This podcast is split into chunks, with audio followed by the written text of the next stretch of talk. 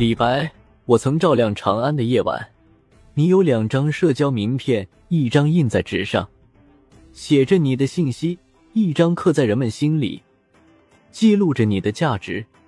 事实上，当你有了第二张名片之后，第一张名片便无足轻重了。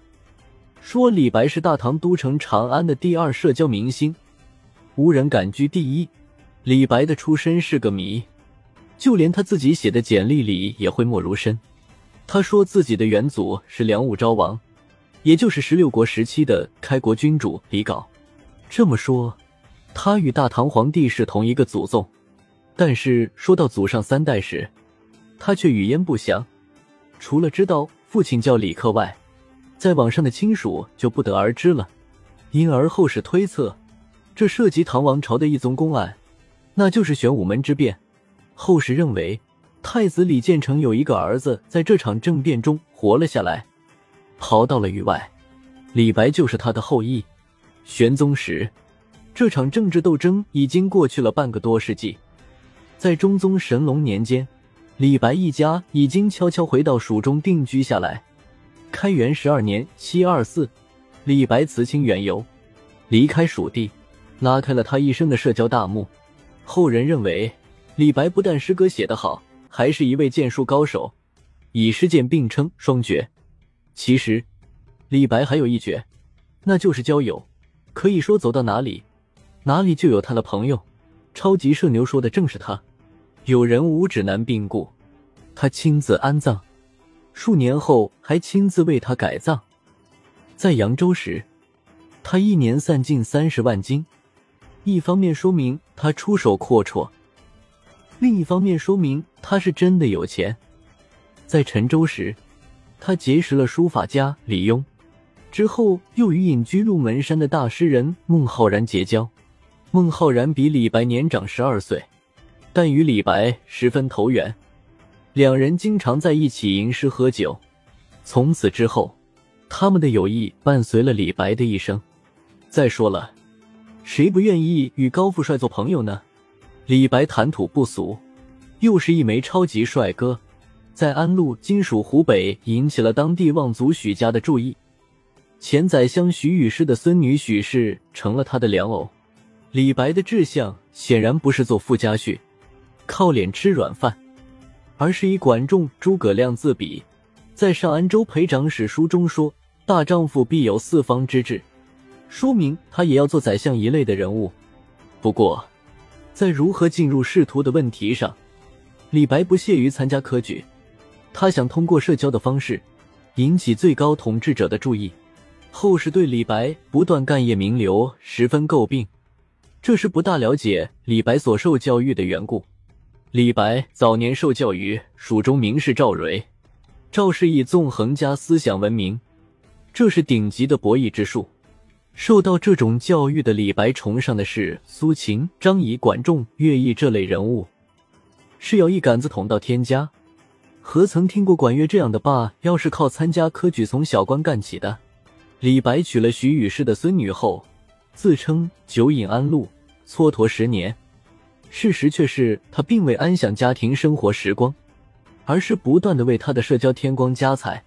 开元十八年（七百三十初夏）。他来到长安，拜见了宰相张说。这位诗人宰相并没有照顾李白，他的儿子张继却与李白十分投缘。张继是当朝驸马，娶了唐玄宗的女儿宁亲公主，于是他将李白引荐给了玄宗皇帝的妹妹玉贞公主。这位公主好道，早年也是文艺女青年，对李白十分友善，天天请他赴宴。使他结交了众多王公大臣。李白这次在长安虽然没有求得一官半职，但是对长安的社交生活却已十分了解。蜀中多才俊，不走寻常路。当年司马相如就是因为读了《子虚赋》，之后又献上了《上林赋》，得到汉武帝的极大赞赏和重用，从而在朝为官的。李白大概也想效法司马相如。故而先后向玄宗皇帝献上了《明堂赋》《大列赋》。这次玄宗皇帝虽然未见他，但是知道了他的存在，开元二十三年（七三五），李白结识了他一生中另一位最重要的朋友贺知章。贺知章一见李白，就惊呼他为谪仙人。贺知章当时是玄宗皇帝跟前的红人，经他和玉真公主推荐，玄宗皇帝终于敞开了召见李白的大门。玄宗皇帝为是艺术家，对艺术有着极高的鉴赏水平。李白满纸纵横、飘逸绝伦的诗文，他早已见过。身边的人天天说李白，他的耳朵都快生出茧子了。他见过帝国优秀的艺术家，身边也聚集了一大批才能出众的人。然而一见到李白，他还是被李白身上那种玉树临风、炎炎若松、卓尔不群的气质所吸引。他从步辇上下来，亲自相迎，以七宝床赐食于前，亲手调羹。玄宗向李白咨询当下事务，李白应对如流，回答的十分妥当。之后。玄宗任命李白为供奉翰林，负责起草诏书，充任皇帝的高级秘书兼幕僚。这一天可以说是李白的高光时刻。最初，玄宗凡有出行，必让李白护驾，并将饮宴、郊游都以诗文的方式记录下来。李白诗才敏捷，以马可待，一再受到玄宗的嘉奖。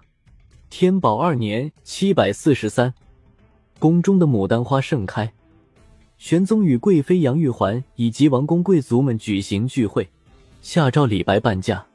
为此，李白写下了那首著名的诗作《清平乐》：“朝朝宴会，夜夜笙歌，没完没了的彩虹屁。”最初，李白还有一些被重用的错觉，但时间一久就明白了，厌倦了。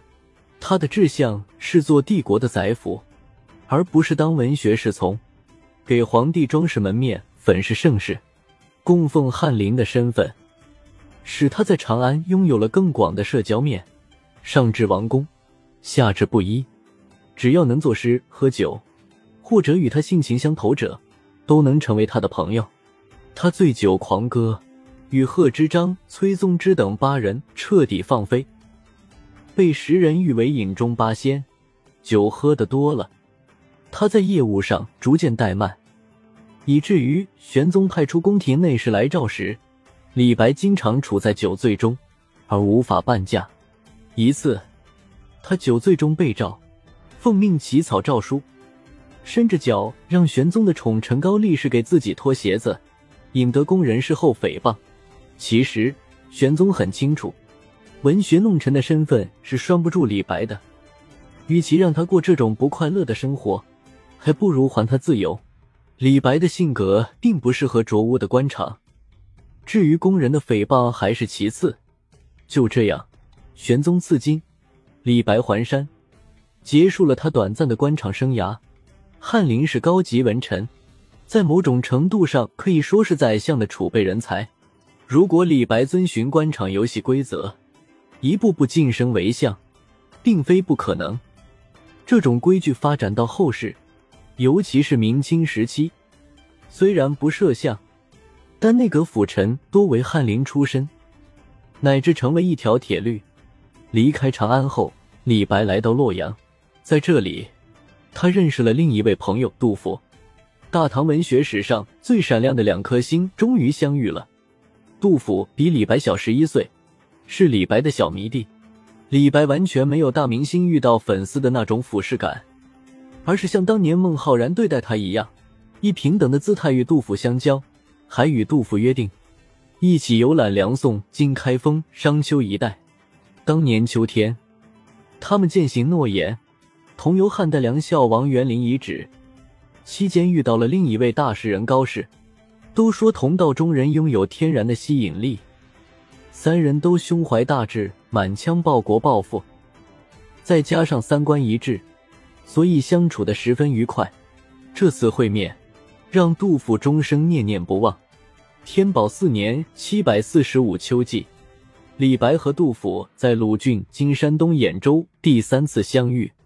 两人同游山东、河北一带，纵马驰骋，赋诗饮酒。杜甫写了赠李白这首诗：“秋来相顾上飘蓬，为救丹砂愧葛洪。”痛饮狂歌空度日，飞扬跋扈为谁雄？飞扬跋扈为谁雄？把李白身上那种狂放的姿态描写的十分传神，可以说是描摹李白形象最经典的句子。李白也写下“鲁郡东石门送杜二府，回赠杜甫。醉别复几日，登临便池台。何时石门路，重游金樽开。秋波落泗水，海色明簇来。飞蓬各自远，且尽手中杯。”杜甫现存诗中有十五首提到了李白，甚至在写给其他朋友的诗歌中也不忘问候李白。他在《春日忆李白》中写道：“白也诗无敌。”飘然思不群，清新与开府。君已报参军，渭北春天树，江东日暮云。何时一樽酒，重欲细论文。杜甫对李白的诗歌艺术有深刻的认知，将他与北周的庾信、南朝的鲍照相提并论。尤其是渭北春天树，江东日暮云这两句写的实在太美了，一转而入对相见的期待。盼望着能与这位老朋友有诗有酒的再聚一次。有研究者统计，李白的朋友圈达四百余人，而且与这些人都是有文字之交的。那些与李白有过交往，但没有被写进诗歌里的人，还不知有多少。李白固然没有实现他做官进胡沙的大志，但是诗酒生涯成就了他的艺术。唐朝出任过宰相的有五百二十多人，一零零零年后。提起他们的名字，有多少人能记得呢？但是说起李白，几乎是妇孺皆知。一零零零年前的大唐，衣香鬓影，骏马如龙，侍女款款，无数个有宴席的夜晚，人们肯定会记得。